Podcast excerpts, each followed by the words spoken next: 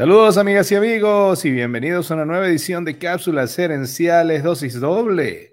Por acá les habla Fernando Nava. Y Augusto Pino. Eso es Cápsulas Herenciales Dosis Doble. Eh, la evolución de mi podcast y programa de radio Cápsulas Herenciales, el cual Augusto ayudó, me ayudó a, llegar a, llevar aquí a las redes. Em, y en Cápsulas Herenciales de lunes a viernes en unas cápsulas que eran de cinco minutos, pero ahora ya van más o menos por siete. Comparto cada día a temas de mercadeo, gerencia y autocrecimiento. El material está siempre en español porque nuestra intención es ayudar a nuestros eh, hermanos hispanoparlantes latinos y españoles. Y pues siendo los dos emigrantes venezolanos, tenemos un, una, eh, una vocación también de ayudar a los emigrantes latinos en general. Así que estas cápsulas herenciales dosis doble. Estamos en Facebook, Instagram, LinkedIn y YouTube. Y estamos a la orden para ustedes. Saludos, Augusto. Buenas noches, ¿cómo estás? Muy bien, muy bien. Ya estoy buscando acá para pasar el link a varios grupos que me lo pidieron. Eh, ¿Cómo está el, clima por allá? Porque el, todos los, eh, todas las noticias de, los, del clima de Estados Unidos eh, son un poco de terror. Mira, eh, aquí no, el, de hecho, esta semana ha hecho calor, calor relativo al área. Eh, quiere decir que ha salido el sol, quiere decir que se está derritiendo la nieve, lo cual lo consideramos una cosa maravillosa. O sea, cuando tú hablas de calor, solo para estar claro, eh, aquí, por ejemplo, en estos días había mucho, había, habían 29 grados centígrados. ¿Cuál es el, digamos, es esa, creo que la temperatura ya es igual, pero Fahrenheit, ¿no? Eh, sí, estamos hablando de 40 grados, pero Fahrenheit. O sea, como 7 grados, 8 grados centígrados. bueno, muy bien. Eh, Mira, para mí cualquier cosa por encima de 2 grados centígrados quiere decir que me puedo poner shorts y panela, entonces para mí es ganancia. Pues muy bien, muy bien. Me alegro entonces por ello. Ah, el tema de hoy es, eh, vamos a hablar en, aquí en Cápsulas Gerenciales Dosis Doble, vamos a hablar acerca de mentalidad de crecimiento versus eh, mentalidad fija. Y eh, uno de los, la manera en la que la vamos a hacer es 10 frases que revelan mentalidad fija y su equivalente en mentalidad de crecimiento, es decir, la manera en la que yo lo, comentaba en las cápsulas de la semana, en cápsulas gerenciales, era, te vamos a dar esta especie de, veneno mental que, muchos tenemos en la cabeza y nos decimos, pero también te vamos a dar el antídoto. ¿Ok? Em, para ello, creo que lo, primero que me gustaría es explicar un poco qué es cada una. y bueno, quiero en este caso, pues Augusto, si tú quieres comenzar con, esa, con una breve explicación desde tu punto de vista. ¿Qué es la mentalidad fija? ¿Qué es la mentalidad de crecimiento? Mira, la primera vez que yo leí del tema, lo leí de un libro que se llama Mindset, eh, de una autora americana que se llama Carol Dweck. Esa fue la primera vez que yo escuché el tema.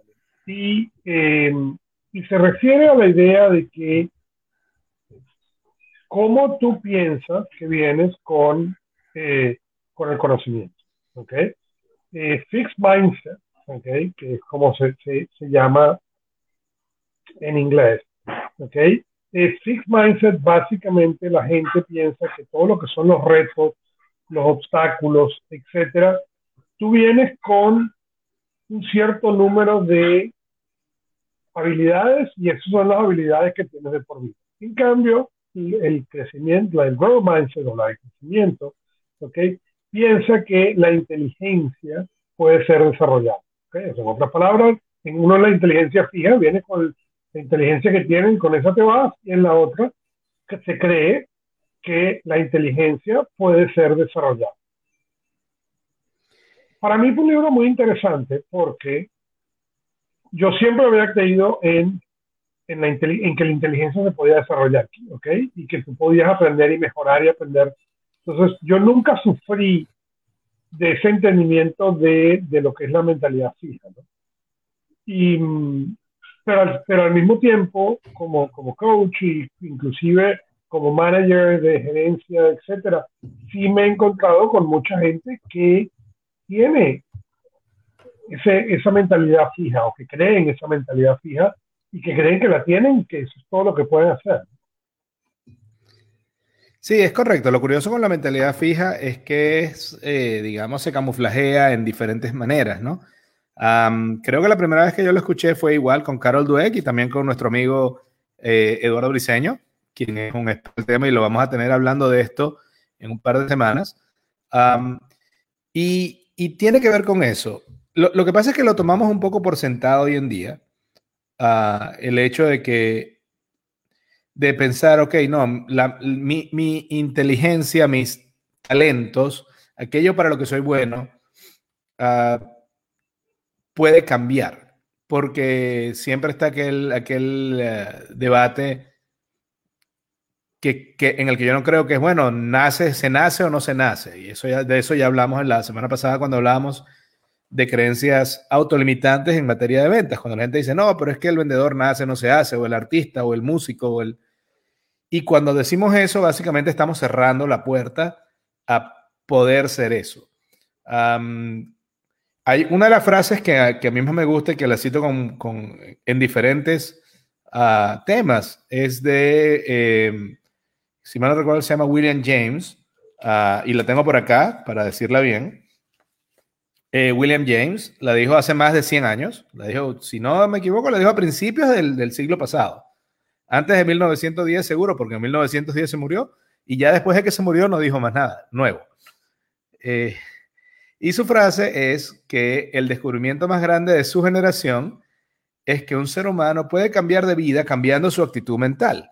Y claro, cuando lo, lo decimos hoy en día, en el, en el 2021, donde pues con un poco de esfuerzo tú puedes estudiar una nueva carrera o sencillamente puedes hacerte un experto de algún tema estudiando online, pues suena muy lógico. Pero cuando pensamos eh, en los años, finales de los años 1800, principios de los años 1900, si tu papá era carpintero y tu abuela era carpintero, tú eras carpintero, tú no, no tenías ninguna ah, razón para creer que podía ser otra cosa. Eh, de hecho, en, el, en, uno, en, el, libro de, de Sapiens, Ah, una de las cosas que menciona es que hasta, hasta prácticamente principios de, hasta, bien, hasta entrado el, siglo XX, ah, la mayoría de la gente no viajaba en toda su vida mucho más allá de 50 millas alrededor de su pueblo natal. Entonces, en, en, ese entorno donde tú eras aquello que era tu familia y donde el mundo se reducía a eso que está alrededor de ti, era, era muy fácil eh, ser esclavo de la mentalidad fija pero entre la globalización y la tecnología es, ilógico seguirlo siendo. Em, y por eso, pues, igual que dices tú, y yo creo que la mentalidad fija a veces se, nos se mete escondida en, estas frases, en estas frases. Em, ¿Tienes algo que agregar o arranco con las frases? Muy bien. La primera frase que hablamos en la semana, que la, en el lunes, en la edición de cápsulas herenciales, uh, fue, yo, eh, es que yo siempre he sido malo para. Y, y, creo que una de las mejores maneras de saber que lo que te estás diciendo a ti mismo es mentira es cuando hay un absoluto de por medio, como la palabra siempre. Entonces, cuando nos decimos es que yo siempre he sido malo para, esa frase se convierte en una, en una profecía autocumplida. y yo tengo un par de ejemplos personales, pero por ejemplo, ah, uno de ellos fue que yo aprendí a bailar ya en la universidad. Eh, no, antes, y no en el primer año, sino como en el segundo o tercer año de la universidad. Porque yo siempre dije, me decía a mí mismo, es que yo siempre he sido malo para bailar, yo no sé bailar. Pero no es lo mismo, esas dos frases no quieren decir lo mismo. Si yo digo, yo siempre he sido malo para bailar, esa frase es como llegar de frente a una, a una pared. Ahí no hay un camino alrededor. Cuando la frase empezó a, convertirse en, es que yo no sé bailar, bueno, para eso, para eso hay solución, aprender. Pero mientras yo creía es que yo soy malo, malo para bailar, por supuesto yo ni buscaba clases ni salía a bailar. Y como ni buscaba aprender ni practicaba, cumplía esa profecía y seguía diciéndome a mí mismo, es que yo no, es que yo no soy bueno para bailar.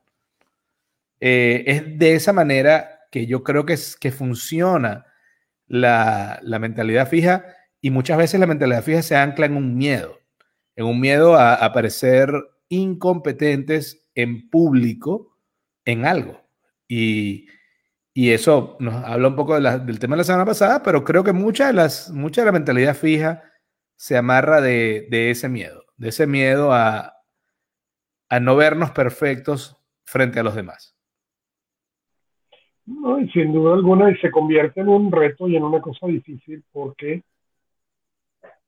sin darnos cuenta, eh, tendemos a evitar los retos y tendemos a, a, no poner el esfuerzo, ¿no? A ignorar, a ignorar las cosas que realmente podemos tratar de hacer o que podemos inclusive hacer, ¿no? Y, y a medida que pasa el tiempo, lo que vamos es nosotros mismos cerrándonos puertas, ¿no? Y quedándonos cada vez más atrás. Sí, es que eso es lo, que, por eso es que, que esa frase, que es muy común, que, se lo doy a muchas personas, que yo mismo le he dicho, es que yo siempre he sido malo para. El, lo, lo, más terrible para mí de esa frase es que cuando tú le dices eso al cerebro, tú estás cerrando el acceso a las partes del cerebro que te podrían ayudar a aprender esa habilidad. Entonces, por supuesto, si, si, si tú piensas que es imposible, no vas a tomar ningún paso para aprender. Y si no tomas ningún paso para, para aprender, sea cual sea esa habilidad, vas a seguir creyendo que no puedes. Es una especie de, es un círculo vicioso. Porque, porque pienso que no puedo, creo que no puedo. Y viceversa. Es el opuesto al, al confident competence loop, al, circuito de competencia y confianza, autoconfianza. No, sin duda alguna. Y justamente una de las diferencias en eso que tú estás mencionando es la, postura que tiene una mentalidad versus la otra con respecto al esfuerzo. la mentalidad fija piensa que el esfuerzo es inútil o peor que, inútil, cuando la mentalidad de crecimiento... Que, es hasta peligrosa. Sí, correcto. En cambio, el otro piensa que el esfuerzo es la manera de llegar a, a, a, hacer realmente, a, poder hacer bien ese tarea. Eso es correcto. Y por eso el, mi consejo es que cuando, cuando en tu mente, cuando te digas a ti mismo esa frase, es que yo siempre he sido malo o mala para, levántate de la silla, toma, respira cinco o seis veces y en cambio, acostúmbrate a decirte el opuesto de esa frase, que es la siguiente. Siempre puedo mejorar en algo si de verdad quiero hacerlo. Va a tomar esfuerzo, pero sé que puedo hacerlo. Y entonces fíjate que, qué diferencia entre una frase y la otra. Una es, es que siempre he sido malo para, y la otra es, siempre puedo mejorar en lo que yo quiera si me lo propongo. Esa, una, una de las dos es una calle ciega y la otra es una puerta que puedes abrir y descubrir todo un mundo nuevo de, de, ti mismo, de tu identidad, cuando vas sumando esa nueva habilidad que antes para ti era una especie de, eh, digamos, de tabú o de hueco en tu corazón. tenemos abierto ya los comentarios, así que si quieren, pues pueden eh, mandarnos sus comentarios aquí al, Facebook Live y estaremos eh, felices de compartirlos. Además, nos encantaría saber si tienen o si han experimentado con ustedes mismos decirse alguna de estas frases y, compartirla con nosotros. La segunda frase de la semana fue mis resultados, y, esta creo que te va a tocar a ti y a varios de los amigos que nos escuchan que tienen experiencia en coaching. Esta frase es, la han oído probablemente muchas veces, y es, mis resultados son el reflejo de mis, son el reflejo de mis habilidades y eso no va a cambiar. Eh, Y, al respecto, eh, precisamente te pregunto si te ha ocurrido con los clientes que están buscando el coaching, pero al mismo tiempo no creen que lo puedan hacer de otra manera y por lo tanto no creen que puedan tener otro resultado. Bueno, Henry Ford decía famosamente, eh, si tú crees que puedes o no puedes, tienes la razón. Y, es, y, es, exactamente lo que funciona. La realidad es que normalmente el que piensa eso no busca el coaching. Eh, porque justamente no creen, no creen que hay ningún chance de poder cambiar la consecuencia. Entonces, son gente que no, que tiende a no buscar esa ayuda y no buscar ese coaching. Claro. No, no me asombraría que haya un grupo de gente que busca el coaching, igual que busca terapia busca otras maneras, para decir, eh, para seguir cumpliendo la profecía. Para poder decir, yo lo intenté y luego, eh, eh, o sea, para poder, no, digamos, para sacarse de la responsabilidad. Eh, sí, pero son el, entras en otras, entras en otras condiciones diferentes al específico del six mindset y del growth mindset, porque lo que entonces empiezas a buscar es cómo vas a asignar responsabilidad a otra gente, lo cual son otros problemas diferentes a estas dos. En, en, el sentido puro, el que tiene el Six Mindset no va a buscar nada de eso porque simplemente no, esos retos, el, ir a trabajar con un coach o trabajar con un terapista, etcétera, requiere estar dispuesto a hacer un reto a la creencia. Y por definición, la persona que tiene el Six Mindset evita cualquier, cualquiera de esos retos a distancia. Saludos a mi colega Henry Páez, desde allá, desde Maracaibo. Eh, gracias por estar conectado, Henry. Y si tienes algún, eh, alguna experiencia con esta frase, pues muy bienvenida sería, muy bienvenida sería esa experiencia, compartir esa experiencia. Una de las cosas que yo digo el lunes con respecto a esta frase, y es que la frase no es falsa per se lo que es falso en la frase es el final. La frase completa dice, mis resultados son el reflejo de mis habilidades y eso no va a cambiar. Esa segunda parte es mentira. Mm, uno de los ejemplos que, me, que, yo, que yo he oído es cuando he oído a hombres y mujeres criticando los logros de otra persona y luego diciendo, ah, pero es que si yo hiciera lo mismo, tendría el mismo resultado. Y bueno, sí, es, es bastante probable que eso sea cierto me ocurrió mucho con, amigas mías que cuando veían a otra mujer de una edad similar, pero que estaba en mucho mejor forma física, estas amigas mías decían, eh, y la frase casi textual era, eh, claro, pero si yo hiciera dieta y fuera al gimnasio todos los días, también me vería así. Y luego decían, pero es que yo no tengo tiempo. Entonces, ahí es que yo veía, ok, pero me estás matando la frase con la segunda. Sí, sí. Yo, yo lo he dicho antes. Si yo hiciera la misma cantidad de ejercicio que la roca y comiera lo mismo que la roca, probablemente tendría, no me vería exactamente igual a él, pero podría tener músculos como la roca. Entonces, cuando decimos, es que si yo hiciera eso, tendría unos resultados similares y luego lo, lo negamos o lo desvaloramos, es curioso porque creo que es, terrible el efecto sobre nosotros mismos. Estamos diciendo que es imposible. Cuando, con, estoy seguro de que las personas que me escuchan, en este caso las amigas mías, eh, yo les decía, ok, pero ese, ok, a lo mejor tú no tienes el, el, tiempo en este momento para ir al gimnasio el mismo número de horas que un instructor o una instructora, pero seguramente puedes ver un poco menos, de Netflix o hacer un poco menos tiempo de redes sociales e ir creando ese espacio de ejercicio en tu vida. Lo, lo cierto es que ese, ese descartar o desvalorar el logro, porque implica un trabajo, es un poco extraño, pero a la vez es muy humano.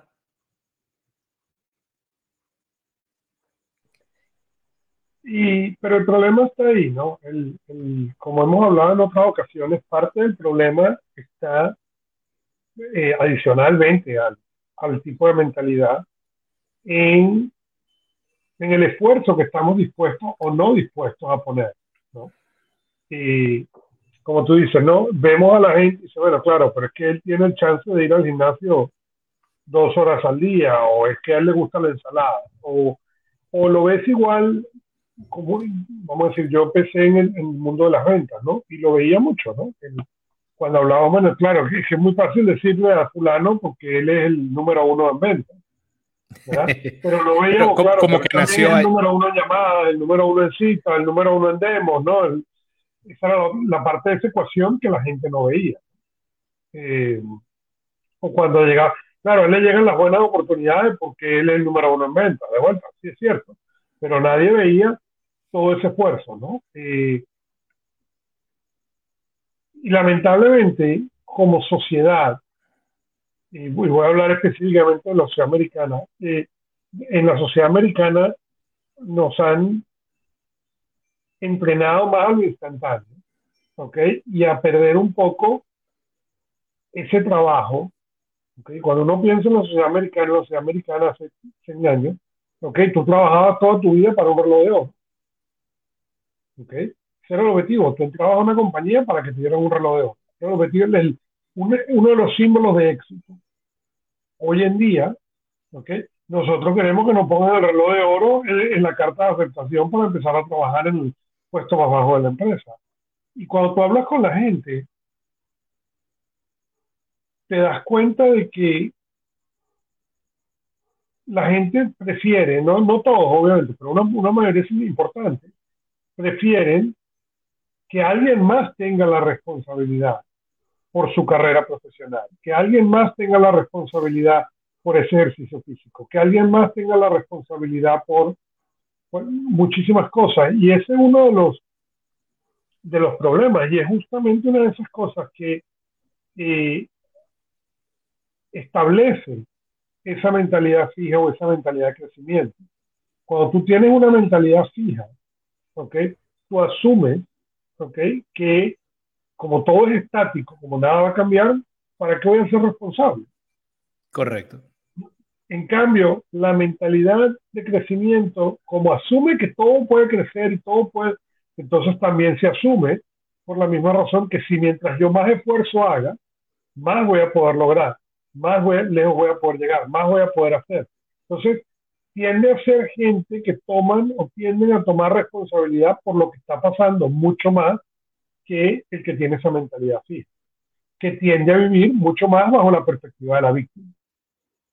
Es, correcto, es que cuando lo ves, la mentalidad fija, la mentalidad de crecimiento es expansiva y la mentalidad de fija, evidentemente, no solamente es inmóvil porque es fija. El asunto es que además, como todo va evolucionando y todo va avanzando, no es que eh, cuando tienes una mentalidad fija mantienes siempre el mismo nivel de vida. No, porque si todo está moviéndose adelante y tú no te estás moviendo hacia adelante, tú estás yendo hacia atrás, en comparación. Ah, una de las cosas que menciono el lunes es que el músculo es como un cerebro, el, cerebro es como un músculo. Si yo voy al gimnasio y hago todos los días brazos, los músculos de mis brazos van a cambiar, van a responder al esfuerzo. El cerebro, cuando tú te obligas a ti mismo a pensar de manera distinta o hacer las cosas de manera distinta, generas nuevos caminos neuronales en el cerebro y se te hace más fácil pensar de una manera distinta. Es, es es un poco del huevo y la gallina, pero mientras más te obligas a ti a pensar de una manera distinta, más fácil se te hace luego. Y el lunes yo cerraba la cápsula con una frase, uno de mis, de mis filósofos, pensadores, escritores favoritos, que es Wayne Dyer. Y Wayne Dyer decía, los únicos límites que tenemos son los que creemos tener. Y yo le preguntaba a mi audiencia, ¿cuáles son los límites que tú crees que tienes? Muchos saludos por allá a Susana también, a Susana Karina Ríos Hernández, desde allá también, desde la colega de la Universidad del Zulia. Eh, y por ejemplo, uno de mis límites tiene que ver con, con eh, ganancias al año. Y es curioso porque a medida que ha ido subiendo, eh, ha sido en muchas ocasiones cuando has mejorado mi ingreso anual, ha sido porque he dado el siguiente paso con respecto a un gasto.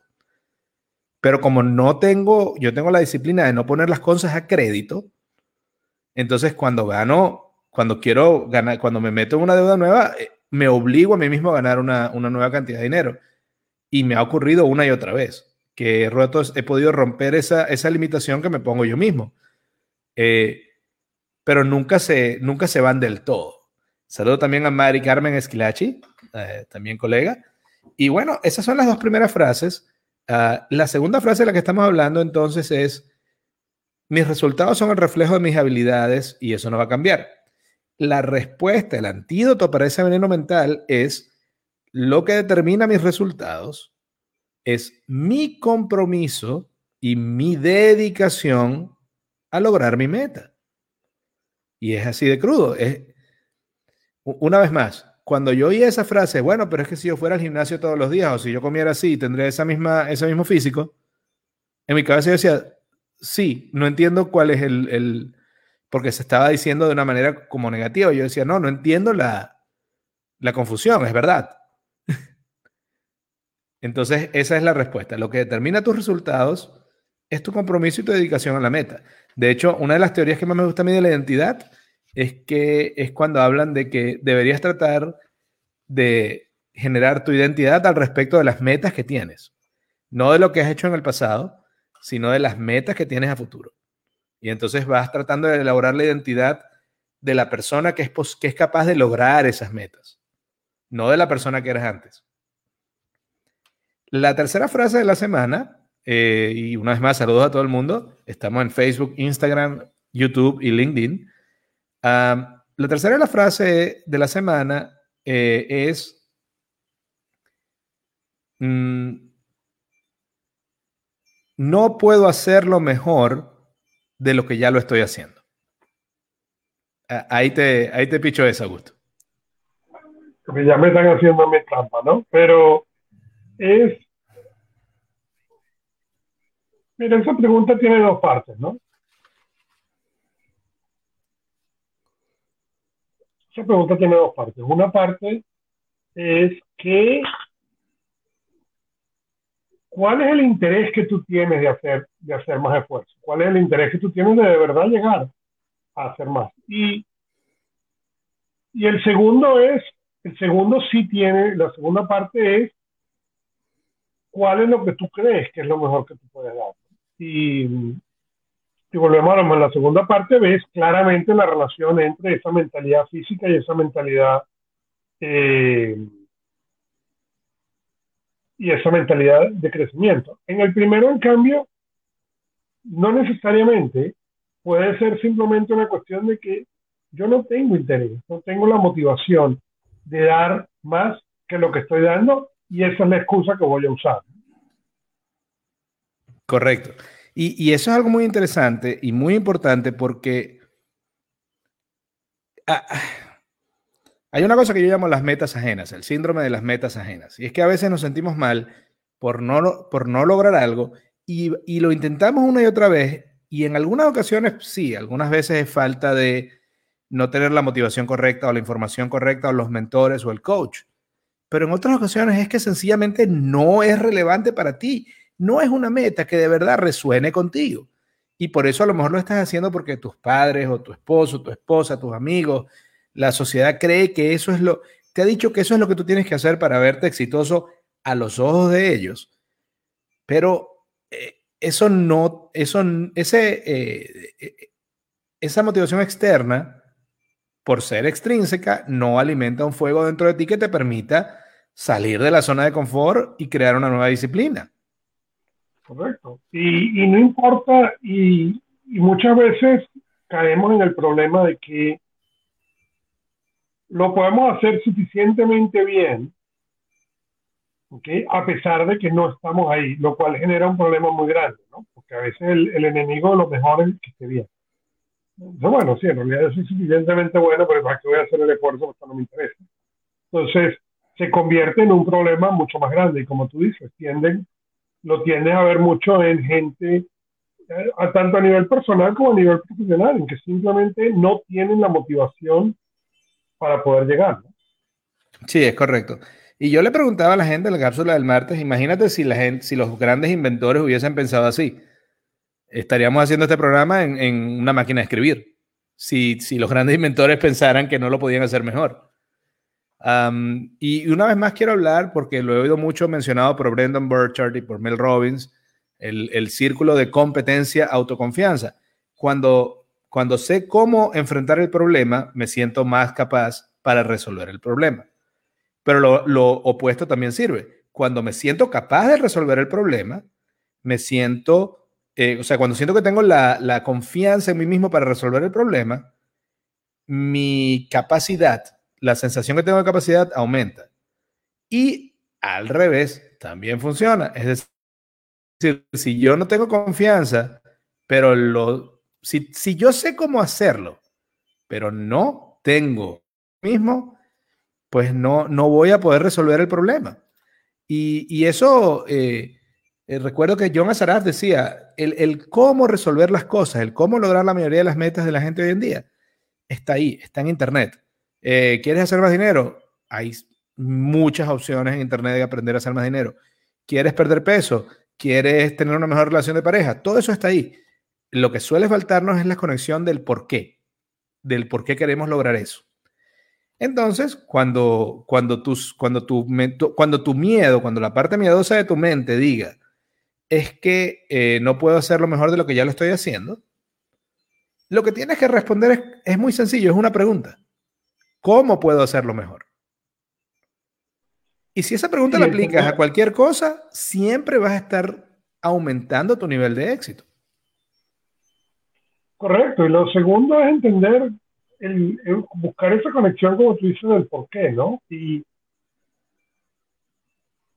y entender cuáles son las motivaciones que te están llevando a eso. Porque muchas veces lo que, lo que perdemos es el por qué, el, por qué lo estamos haciendo, el, el qué fue lo que nos incentivó. Y al mismo tiempo, cuando vamos a empezar, tenemos que tener claro, ¿es realmente esta razón suficiente ¿okay? para poder luchar cuesta arriba con este problema, luchar cuesta arriba con esta mejora? No, la, yo entiendo que la mayoría de las mejoras son difíciles, pero si tenemos las condiciones correctas, tenemos mucho más chance de poderlo lograr. ¿no? Y, no solo eso, Gustavo, las mejoras son difíciles. ¿Cuál es la alternativa? que todo se ponga peor. No, no, Si me dijeras que es que si no hago nada al respecto y no cambio y no mejoro, todo va a seguir igual de bien, pero esa no es la realidad. La realidad es que si no estás mejorando, te estancas y en efecto las cosas van a ir empeorando a tu alrededor. A la segunda frase de ese día, el día martes, en cápsulas herenciales, eh, fue, es que a mí siempre me han dicho que yo no puedo. Y, el asunto es que, bueno, cuando somos niños, pues las malas experiencias, los comentarios limitantes, yo digo que son como una semilla de una mentira, de un árbol que es una mentira, pero que el cerebro termina creyendo que es verdad.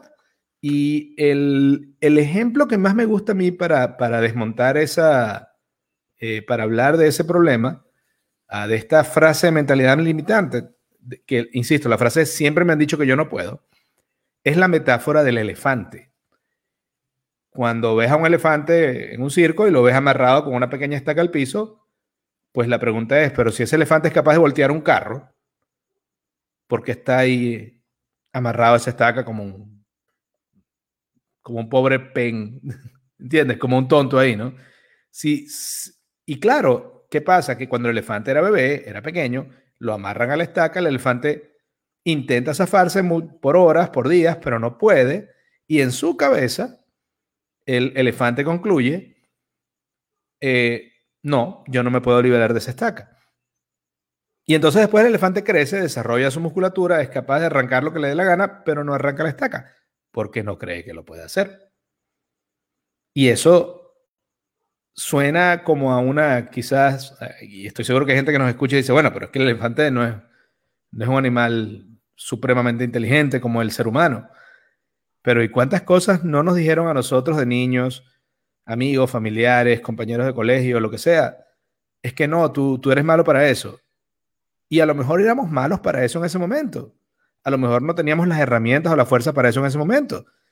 Pero luego las fuimos creciendo y ahora las tenemos y seguimos pensando como el elefante. Eh, y de hecho. Lo mismo, es lo mismo de cuando, cuando hablan de la langosta, ¿no? La langosta no se cocina en cuerpo en agua caliente, la langosta se cocina subiendo la temperatura poco a poco hasta que se queda cómoda y ya está, ¿no? Y, y del mismo modo hay ejercicios en los cuales hemos, puesto en laboratorio las eh, ranas, les ponen la tapa y después quitan la tapa y la rana se atrofia, pierde la capacidad de brincar. Y, y lo mismo pasa en este caso, y, el, así como el, el, libro de Carol Dweck establece que tú puedes romper con la mentalidad fija para ir hacia esa mentalidad de expansión, también sucede al revés. Tú puedes venir con una mentalidad de expansión, pero entre la gente a tu alrededor, tu ambiente y tú mismo, te puedes ir atrofiando ese músculo hasta que llegas al equivalente a una mentalidad fija.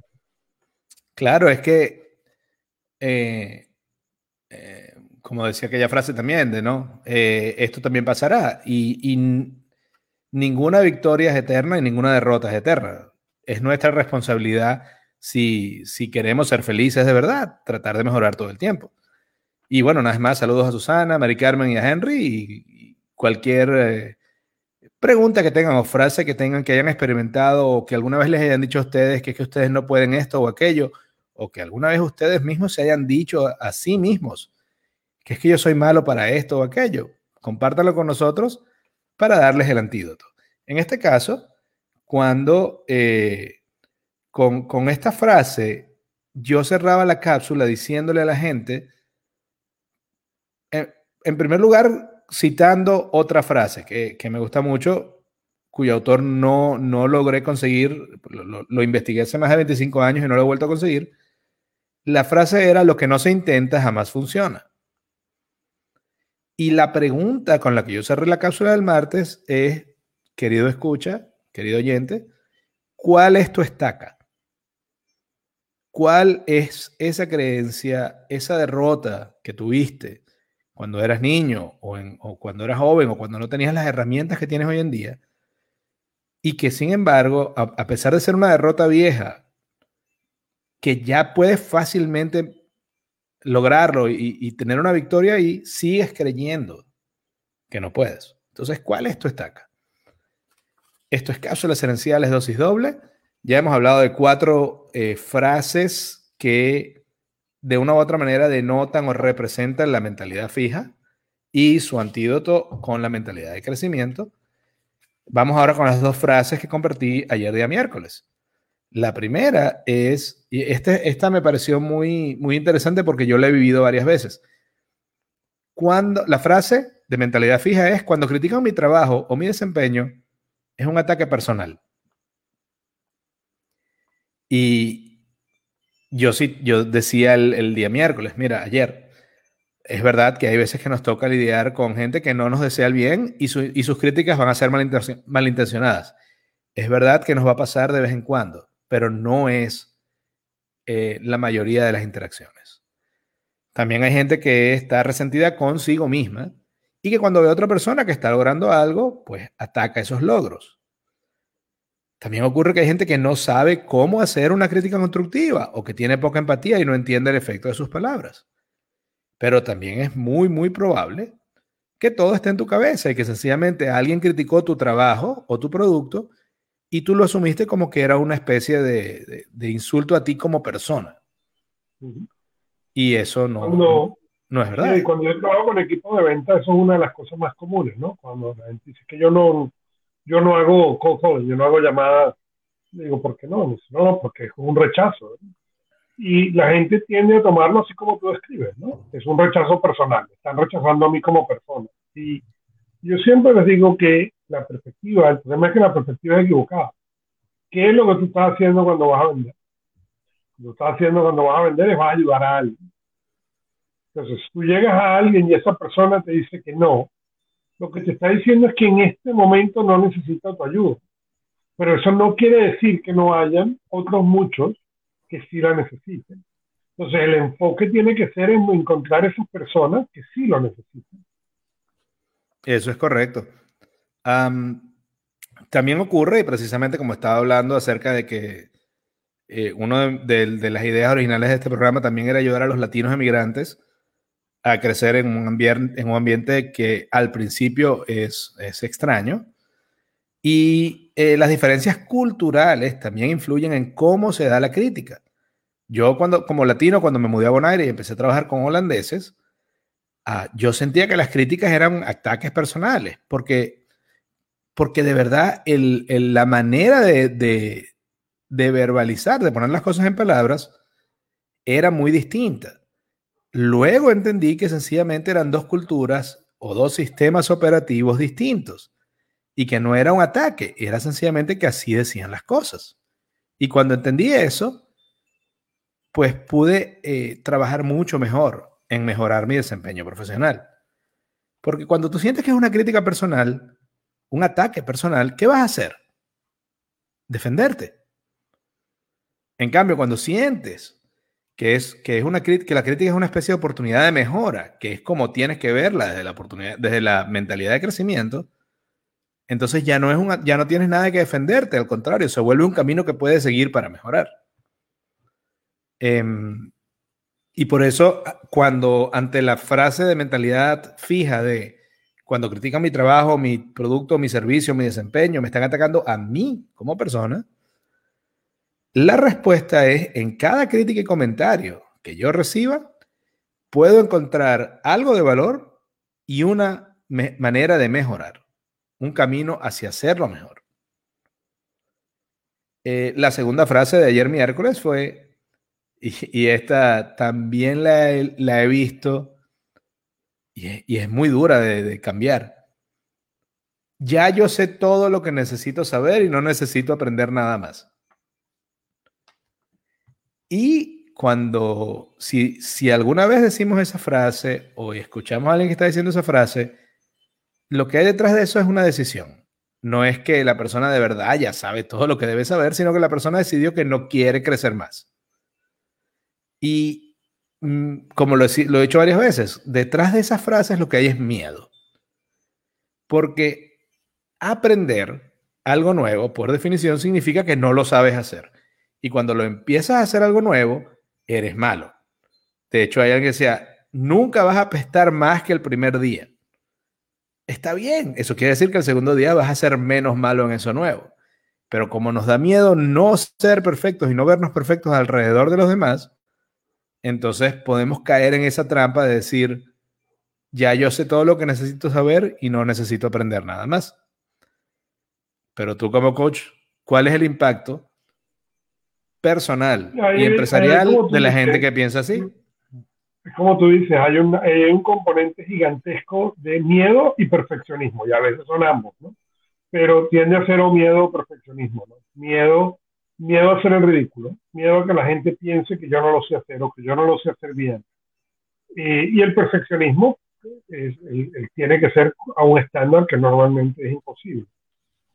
Y el problema con esto es que tanto a nivel personal como a nivel profesional, como a nivel empresarial, lo que tú generas con eso es que eliminas la posibilidad de ir a una cantidad de oportunidades que te pueden salir que serían realmente interesantes, pero que ni siquiera las exploras por el simple hecho de que no voy a agarrar el riesgo, no voy a tratar de...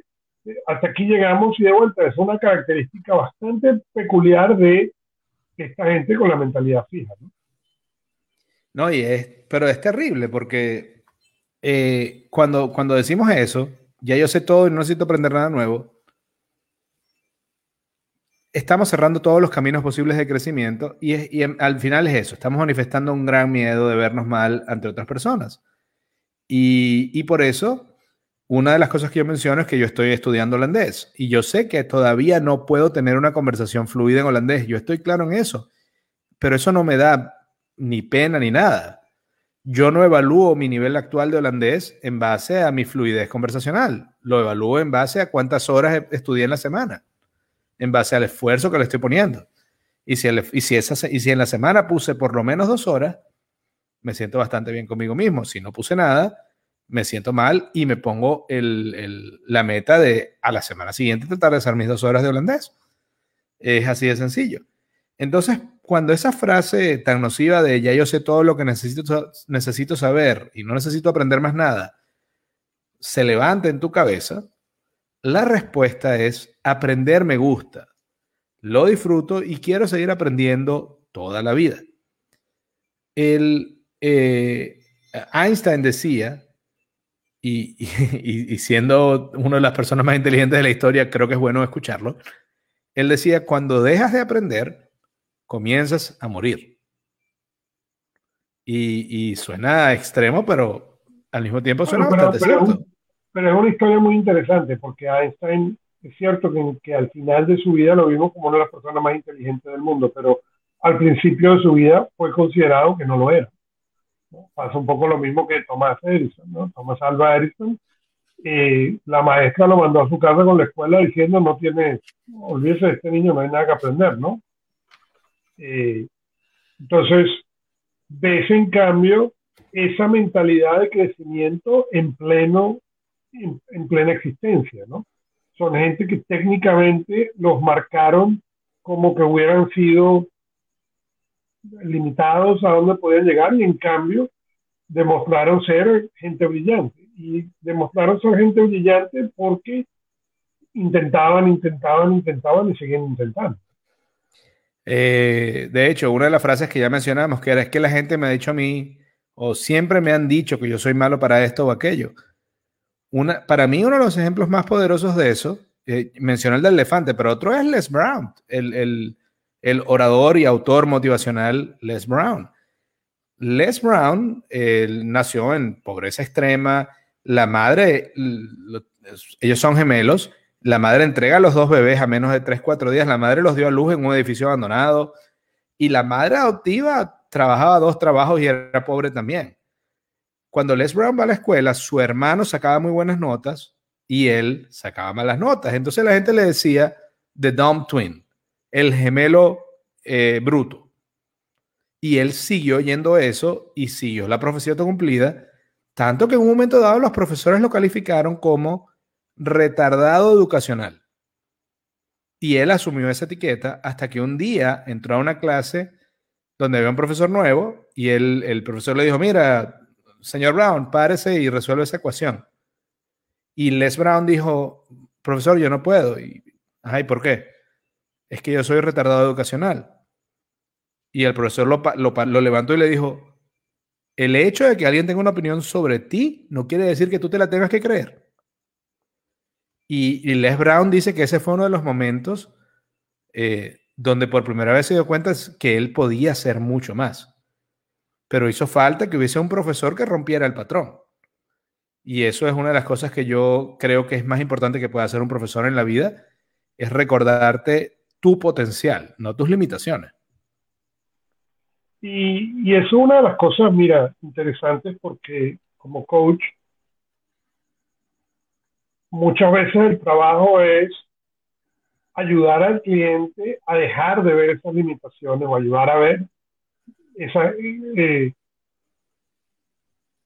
ahí, y lo, en la semana pasada lo hacíamos, ¿no? El ejercicio, el, el What Down cuando yo les enseñaba eh, aquí en el, show, a la gente que nos vio en el canal, eh, en, en el video, qué, es lo que sucede cuando tú te empiezas a ver y anotarte todas esas limitaciones. Y a medida que te vas viendo, cada vez siente que tienes la capacidad de hacer de menos. En cambio, cuando tú empiezas a trabajar hacia las posibilidades, en vez de hacia las limitantes, cada vez tienes chance de ir avanzando y estando más cerca de ese objetivo. Correcto. La séptima frase de la semana que usamos fue, ah, es similar, es, o soy bueno en algo o soy malo en algo. Que me recuerda un poquito aquello de, es que eso nace, no se hace, o es que si eres bueno para esto, no eres bueno para aquello. Esa frase no solamente refleja una mentalidad fija y es terrible hacia adentro, esa frase también es la raíz de muchos estereotipos negativos que han sido terribles con, con, con, con mujeres, con minorías, eh, con inmigrantes. Y entonces cuando oye frases como, no, es que las mujeres no manejan bien o los latinos son flojos, esa frase repetida una y otra vez se vuelve una semilla de una mentira que crece en la mente y el cerebro termina creyendo que esa mentira es verdad. Y ese es ahí uno de los grandes problemas de esa frase. a veces nos las decimos nosotros mismos, a veces nos las dicen desde afuera. Cuando yo tenía como 6 o 7 años, estaba montando un triciclo y lo recuerdo completamente todavía. Iba muy rápido, me caí, me raspé la rodilla, había sangre por todas partes. Eh, eh, mi tía y mi mamá estaban, se asustaron mucho, aunque era una cortada, no era mayor cosa. Pero todo lo que ocurrió en ese momento, o sea, el impacto, la sangre, el dolor, la caída, me hizo pensar a mí, eh, yo no soy bueno para montar bicicleta. Entonces, no, o sea, soy malo para montar bicicleta. Entonces, si soy malo para montar bicicleta, ¿para qué lo voy a intentar? Mientras yo tuve esa frase en la cabeza, que básicamente era yo no puedo montar bicicleta, no aprendí. Como a los 15 años empezó a mutar la frase a yo no sé montar bicicleta. Y a los 15 años alguien me prestó una bicicleta, le di un par de vueltas a la cuadra y me di cuenta que me encantaba. Pero entre los 7 y los, y los 15 años pasé, hay 8 años donde yo no experimenté la alegría de montar bicicleta porque tenía esa frase de mentalidad fija en mi cabeza que es yo no puedo montar bicicleta porque yo me caí. Sí, cuando tenía 7 años. De eso ha pasado mucho tiempo. Y, y sin embargo es eso, esa frase me quitó 8 años de alegría de, de la bicicleta. Eventualmente aprendí pero, pero sé que esa frase está ahí y me alegro porque me permite usarla como un ejemplo de lo que ocurre cuando nos creemos una mentira que nos decimos nosotros mismos. Eh, y cuando entonces decimos o soy bueno en algo o no lo soy, la respuesta realmente es siempre puedo mejorar. Si no soy bueno en algo, siempre puedo mejorar aprendiendo y practicando.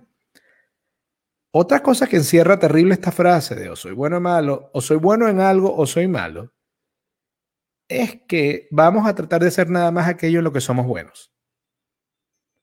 Y eso quiere decir que profesionalmente vamos a estar muy limitados.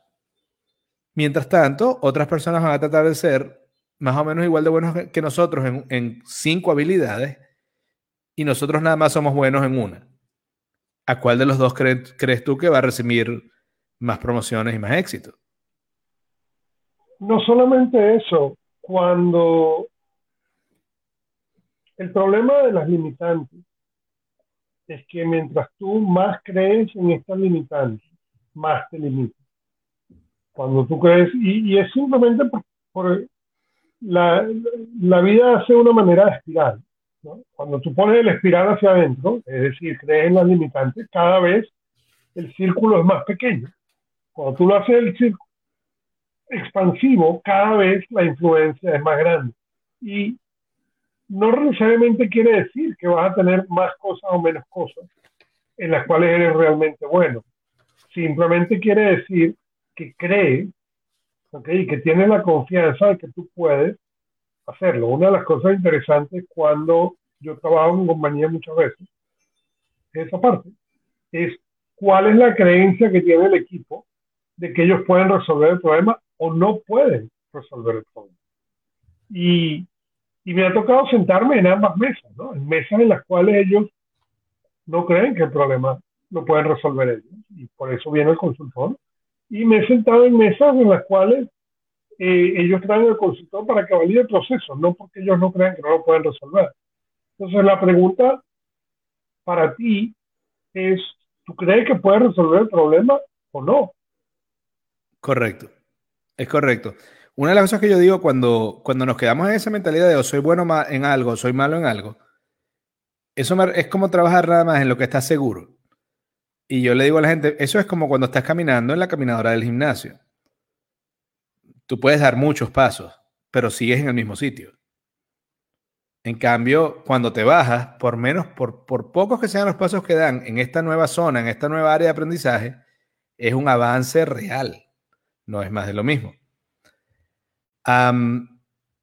la segunda frase del de hoy, del día jueves, eh, en cápsulas gerenciales, una vez más lo pueden conseguir en Facebook, Instagram, eh, LinkedIn y YouTube, es, y es una de mis favoritas, Ah, ya es muy tarde. Estoy muy viejo o muy vieja para aprender eso.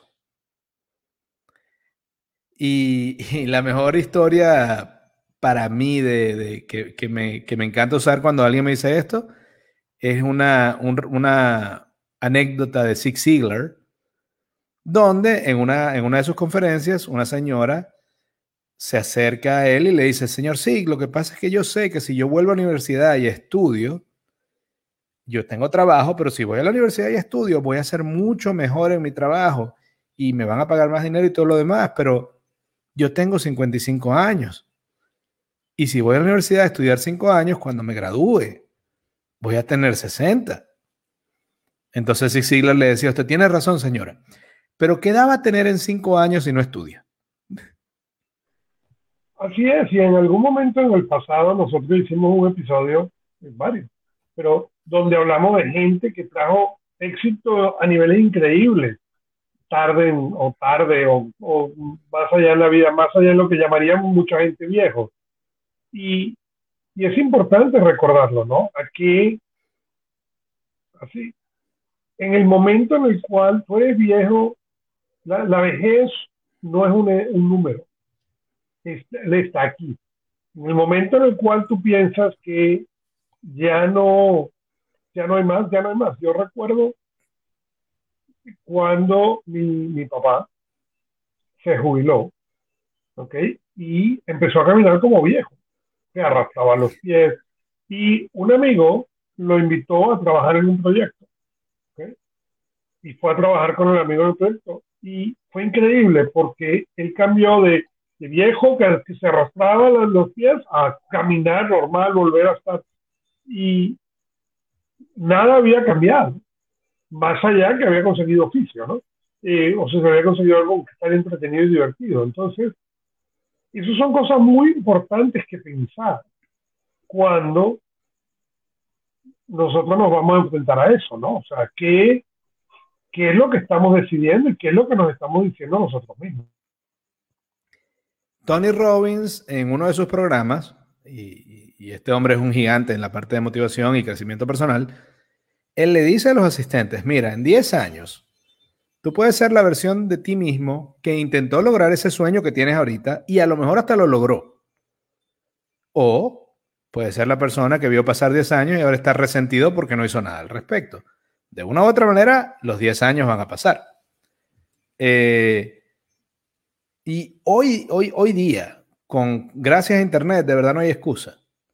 Lo que sea que tú quieras aprender está a un clic de distancia y es probable que además sea o gratis o de bajo costo, por lo menos el inicio para aprender. Eh, entonces, cuando tu mente, la parte fija de tu mente, esa mentalidad fija diga, es que ya estoy muy viejo para aprender, la respuesta es, eh, yo puedo comenzar, yo puedo aprender lo que yo quiera y puedo comenzar a aprenderlo cuando yo quiera porque es la realidad. Hoy más que nunca, los caminos de aprendizaje están ahí a la mano. Es, increíble de lo que sea que quieras aprender, entre, entre Skillshare, doméstica, tutoriales de... Tú lo sabes, Augusto, con, con la parte tecnológica. ¿Cuántas veces no has encontrado tú cómo a veces desarmar y volver a armar un equipo, una computadora o algo? Y cuando buscas el tutorial en YouTube, que yo, que no sé mucho de tecnología, eh, eh, digo, bueno, déjame ver el problema y cuando voy a ver encuentro 50 tutoriales de algo yo creía que era como aterrizar un cohete en, Marte. Encuentro 50 tutoriales y vengo yo mismo a desarmo y armo mi, computadora. Entonces, más que nunca, hoy es, eh, es fácil volver a aprender. Insisto, el miedo es que cuando vas a aprender algo quiere decir que no lo sabes hacer bien y está bien. No hay razón para tener miedo por no saber hacer algo bien al principio. Y no, mira, como tú dices, esta parte sucede y sucede mucho, ¿no? Y, y la educación no solamente se ha vuelto fácil, eh, se ha vuelto disponible. Sí, a lo mejor no tiene todos los niveles, pero existen una cantidad de, de posibilidades para poder aprender, para poder mejorar, para poder llegar más allá en realidad es simplemente una cuestión de cuánto lo quieres, ¿no? Y, cuánto estás dispuesto a, salir de esa zona de confort. Y, lamentablemente hay gente que no lo está, ¿no? Esa es la realidad. Claro, pero y, una vez más, por eso yo muchas veces he citado como ejemplo, eh, cuando le pregunto a la, gente en, en los cursos y talleres, que me describan la palabra confort, las palabras que asocian con la palabra confort, y las palabras que usan son, eh, bueno, estar acostado, es acolchado, es oscuro, y yo les pongo la foto de, una, de un ataúd que cumple con todos esos requisitos. Y esa es las, y la gente queda en shock. Y le digo, esa es la zona de confort verdadera. Así que cuando llegas ahí es porque estás muerto. Em, la, frase, la primera frase de mañana, porque mañana sale la cápsula del viernes, es, esta frase de mentalidad fija se llama, es el éxito de otros me molesta. Ese me molesta puede decir, me molesta, me da miedo, me da ansiedad, me recuerda que yo no lo he logrado y esa persona es más joven que yo, eh, me hace sentir mal, etc. En, general es una posición negativa, de un, sentimiento negativo en contra del éxito de otras personas, por lo que eso significa con respecto a mí, por lo que eso me recuerda. Eh, y lo curioso es que eh, esto ocurre fácilmente con gente más joven que nosotros, si lograron algo que nosotros queríamos lograr, que no hayamos logrado nosotros todavía. Y esto nos puede generar problemas con colegas más jóvenes, con sobrinos, con hijos, etc. y la realidad es que la edad no es garantía de éxito. El compromiso y la dedicación es lo que te da garantía de éxito. No porque llegues a cierta edad vas a tener, es seguro que vas a tener X, Y o Z. Eh, entonces, esto del, éxito de los otros, el éxito de otras personas lo deberíamos ver como algo a celebrar. Porque cuando otra persona tiene éxito en algo que nosotros queremos tener éxito, el universo nos está recordando que es posible y además nos está dando la lista. Porque si empezamos a abrir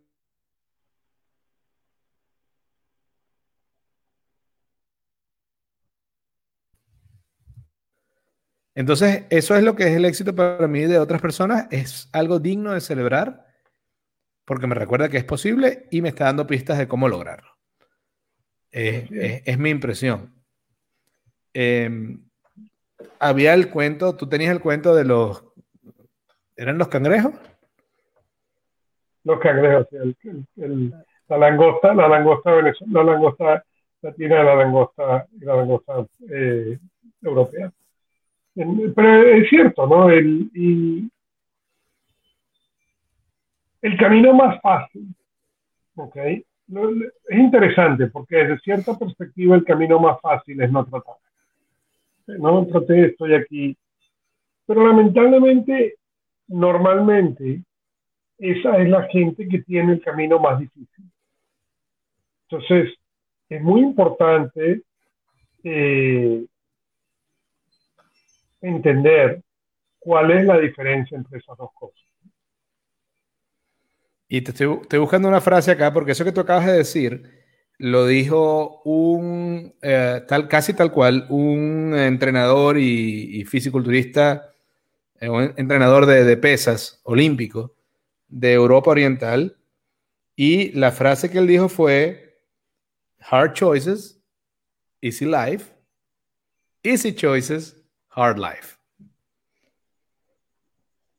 Entonces ya te estoy buscando acá el nombre. Porque es eso, o sea, cuando tomamos el camino fácil, la vida es más difícil. Y cuando tomamos la, el camino difícil, irónicamente, la vida es más fácil. Y, la frase es de un eh, atleta llamado Jersey Gregorek. Y él cuenta eso. Básicamente dice, cada vez que él llegó al momento de tener que escoger entre lo más fácil y lo más difícil, que iba a ser más difícil, pero lo iba a llevar más lejos. Cada vez que él escogió lo más difícil, eh, la inversión que él hizo en energía, tiempo y esfuerzo, pagó. La última frase de la semana, y, también una que me gusta mucho es, eh, porque la he oído muchas veces, ¿para qué voy a aprender algo nuevo? ¿O para qué voy a intentar algo nuevo? Si puede ser que fracase. Y Una de las cosas que me da un poco de, risa en este momento, cuando la oigo, es, no es que puede ser, es que es bastante probable que tengas varios fracasos mientras aprendes. Imagínate que estás aprendiendo a tocar guitarra. No vas a pegar una, el primer día no vas a tocar una canción completa, a lo mejor no vas a pegar ni una nota. El aprendizaje incluye una cadena de fracasos que termina en un éxito pero solamente si recurres la calle completa. Entonces, uno de los ejemplos que yo doy es, imagínate que tú vives en un edificio en un séptimo piso. Llegas a tu casa y te encuentras que el ascensor está dañado. Empiezas a subir la escalera y después de cinco minutos miras a los lados y te das cuenta que estás en el tercer piso. ¿Qué haces? Te dices, ya, estoy derrotado. Lo intenté y no funcionó. Viviré aquí en la escalera. No, lo que dices es, me faltan cuatro pisos, tengo que seguir, aún no he llegado. Eh, eh, y, es, y algo así es lo mismo con los fracasos. Para mí los fracasos son los peldaños en la escalera del éxito. Claro, y lo digo en la, en la cápsula que sale mañana, también lo digo. Eso sí, tienes que tomar peldaños nuevos. Porque si tomas el mismo peldaño varias veces, es decir, cometes el mismo error y tienes el mismo resultado varias veces, no te estás acercando a tu éxito. Eh, pero una vez más, como el pensamiento fijo es un asunto de miedo, nos da miedo fracasar. Lo curioso es que a veces el fracaso es cuestión de no entender que es parte del camino. Es, así, o sea, hasta que no llegues al... ¿cuándo, ¿Cuándo lo debes intentar? Hasta que llegues a ese sitio que quieres ir, hasta que llegues a la meta que tienes puesta. En cambio, si y no sabes, y no sabes. Eh, y no es seguro que leído la historia, la historia del, de aquel que se fue a, a, buscar el oro en California, compró la máquina, llegó y pasó tratando de cavar y por fin llamó al le quita tu máquina. Y cuando el hombre fue a probar la máquina, ¡ping! dio en, el, en la vena de oro y sacó, y sacó ¿no? Tú no sabes cuándo, ¿no? Y hay, y hay un, eh, algo muy importante de recordar, es eso, ¿no? Es el, el, realmente seguir luchando para ver qué, para poder encontrar, ¿no? Porque ese, ese esfuerzo, esa continuidad es lo que, lo que hace la diferencia. Yo recuerdo, por ejemplo, en mi caso en particular, cuando yo, yo medito prácticamente todos los días, o todos los. Y para mí al principio era muy difícil sentarme a, y tomó mucho tiempo sin ningún resultado aparente para poder llegar a donde llegué meditando. Pero lo mismo me pasó, yo recuerdo cuando yo yo nací, yo nací, me bautizaron católico, ¿ok? Pero en, en mi casa no se iba a, la... En, mi casa corrían maratones, ellos iban a la iglesia para, la, para los eh, matrimonios, bautizos y funerales. ¿okay? Y cuando yo de adulto decidí que yo quería algo más de esa religión y decidí empezar a ir a la... Y recuerdo la primera vez que yo tuve la oportunidad de participar en un curso en la iglesia, recuerdo que nos llevan a la capilla, nos dicen, vamos a rezar el rosario. Yo nunca en mi vida había rezado rosario. Y fue algo bien difícil para mí hacerlo. Hoy en día, no solo lo puedo rezar de memoria, lo puedo rezar sin ni siquiera tener un, un, decano conmigo. ¿Ok? De memoria puedo contando con los dedos y rezar. Pero Correcto. ha sido después de mucho tiempo, después de muchos errores, después de saltarme muchas oraciones, ¿ok? Que yo espero que me perdonen, ¿ok? Pero esa es la diferencia, ¿no? y es muy importante entender esa parte. No, lo vas a hacer mal, no, y lo vas a hacer mal muchas veces, y lo vas a hacer mal inclusive cuando nadie se da cuenta que lo haces mal. Yo tengo un gran amigo eh, que él hace, eh, habla de público, ¿no? Y me da risa porque yo he visto la, la fortuna, gran fortuna de ver varios de, sus eventos y a mí me parece que es increíble. Y tú hay que hacer que dices, no, mira, me equivoqué aquí, me equivoqué aquí, me equivoqué aquí. digo, es que nadie se puede dar cuenta. Y él me contesta, no importa que nadie no se pueda dar cuenta. Yo me di cuenta que hubo esos errores. Y, pero la diferencia es, él sabe dónde están para tratar de corregirlo a la próxima vez y tratar la próxima vez de cometer errores distintos. Había un, no recuerdo cuál era el escultor, pero era un escultor griego que cuando él hacía las estatuas del techo de, los, de, esos edificios, de edificios como el Partenón, el, los demás escultores solamente hacían la parte de adelante de la escultura. No hacían la espalda, no hacían ningún detalle en la espalda. Y él sí. Y le preguntaron una vez, ¿y por qué tú haces eso si nadie lo ve? Y él decía, los dioses lo ven. Eh, eh, una de las, yo recuerdo un comercial de, de, Michael Jordan de Gatorade que a mí me encantaba y que la, de hecho eh, fue tan poderoso que la frase quedó grabada en, múltiples partes de internet. Y Michael Jordan decía, en mi carrera he fallado más de 9000 tiros, he perdido más de 300 juegos, en 26 ocasiones me dieron la pelota para hacer el tiro final y fallé. Y él decía, yo fallé y fallé y fallé y fallé en mi vida y por eso es que triunfo. Entonces, eso era eh, para mí uno de los elementos más importantes.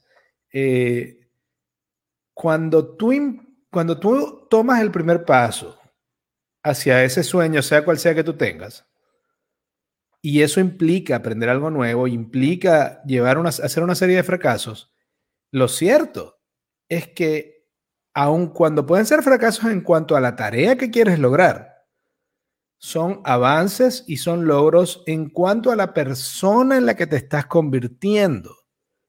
La persona que fue y agarró y tomó un mes de clases de guitarra, aun cuando aún no sepa tocar guitarra, es una persona que tiene mucho más valor y mucha más confianza en sí mismo ahora, porque ha tomado un mes de clases de guitarra. Una y otra vez lo he dicho, la meta. El asunto no es la meta y lo que trae la meta, es volverte en la persona capaz de lograr esa meta. Eh, y, esa, quizás es una de las cosas bien, bien importantes. Eh, entender qué es lo que estás buscando. Y sí, llegar a la meta es importante, pero el camino de crecimiento para poder llegar a la meta también no es. Y quizá lo más importante de esas dos cosas es celebrar el haber llegado a la meta. Porque me ha tocado una y otra vez gente que hace todo el trabajo para llegar a la meta. Logran llegar a la meta y al llegar a la meta les parece que, mira, si pude lograr esto, la verdad que me equivoqué, debía haber puesto dos meses más allá.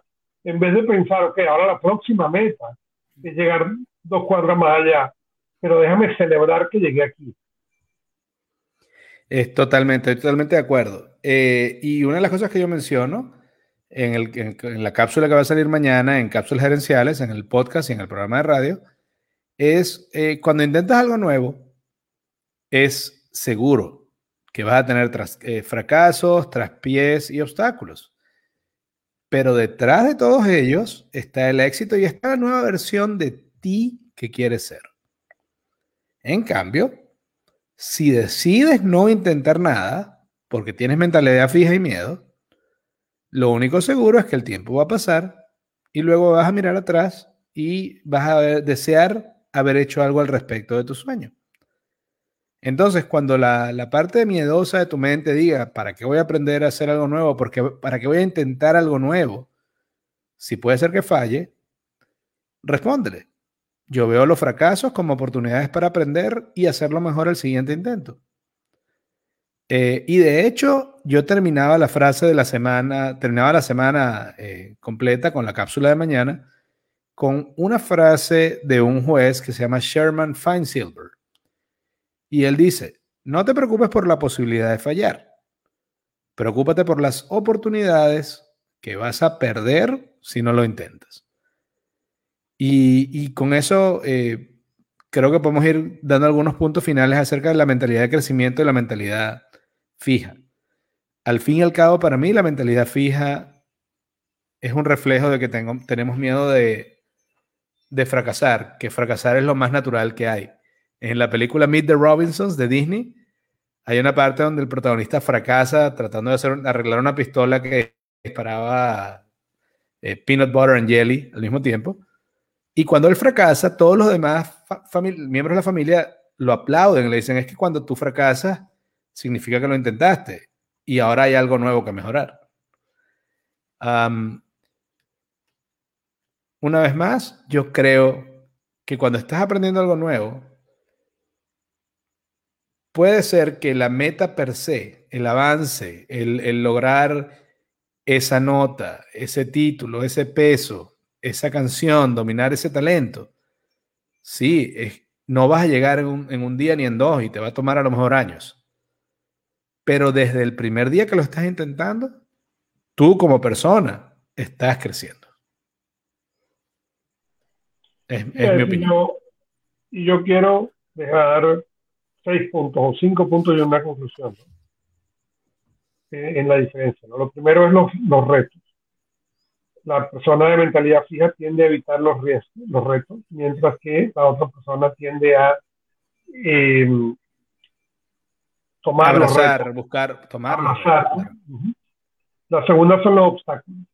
La persona con mentalidad fija tiende a pronunciar de manera fácil, mientras que la otra persona tiende, la persona de mentalidad expansiva tiende a perseguir y a insistir a pesar de los obstáculos. Lo tercero es el esfuerzo. La persona de mentalidad fija tiende a ver el esfuerzo como algo, una pérdida de tiempo. En cambio, la persona de mentalidad expansiva tiende a pensar que el esfuerzo es el camino al éxito. Luego el criticismo. La persona de mentalidad fija tiende a pensar que es simplemente feedback negativo, que simplemente la gente hablando mal de ellos y, tiende a ignorarlo, mientras que la persona de mente expansiva trata de aprender todo lo que se pueda de eso. Lo último es el éxito de los otros. El éxito de los otros, la persona de mentalidad fija tiende a sentirse amenazado por el éxito de otros, mientras que la persona con mentalidad expansiva busca la, el aprendizaje y cómo inspirarse de esta historia. El resultado de eso es que la persona de mentalidad fija tiende a encontrar su límite y tiende a cumplir la profecía temprano en la vida. Mientras que la persona de mentalidad expansiva siempre está buscando cuál es el siguiente paso, cómo mejorar algo más, cómo podemos llegar más arriba. Entonces, Piensa dónde quieres estar. ¿Quieres estar en un mundo donde ya está definido, donde está determinado qué es lo que vas a poder o no poder hacer? ¿O quieres estar en un mundo donde realmente puedas ejercer la propia libertad? Es correcto. Yo creo que ya con esto, y esa es una buena pregunta para ponderar, ah, ya podemos entonces, eh, espero que lo que hemos compartido con ustedes hoy Ah, les sea útil. Esa es eh, la razón fundamental de este programa, es darles cosas que les sirvan para crecer y tomar mejores, mejores decisiones y, así ser más felices. Así de sencillo. Aprovecho una vez más de darles saludos a Henry, a Susana y a Mari Carmen, también a Carla, a Vanessa. Y decirles una vez más, estaremos entonces hasta la semana que viene. El próximo jueves vamos a hablar acerca de ofertas o promociones y específicamente de cinco elementos que debes tener en cuenta cuando en tu empresa quieran hacer una oferta o promoción especial. Esos cinco elementos son objetivos, audiencia, limitaciones, valor y publicidad. Así que ese es el tema de la semana que viene. Mientras tanto, espero que este, esto que hemos hablado hoy te ayude a tener una mentalidad de crecimiento. Y quiero recordarte una vez más, tu éxito lo construyes con acciones no con ilusiones. Hasta el jueves que viene. Gracias y hasta el próximo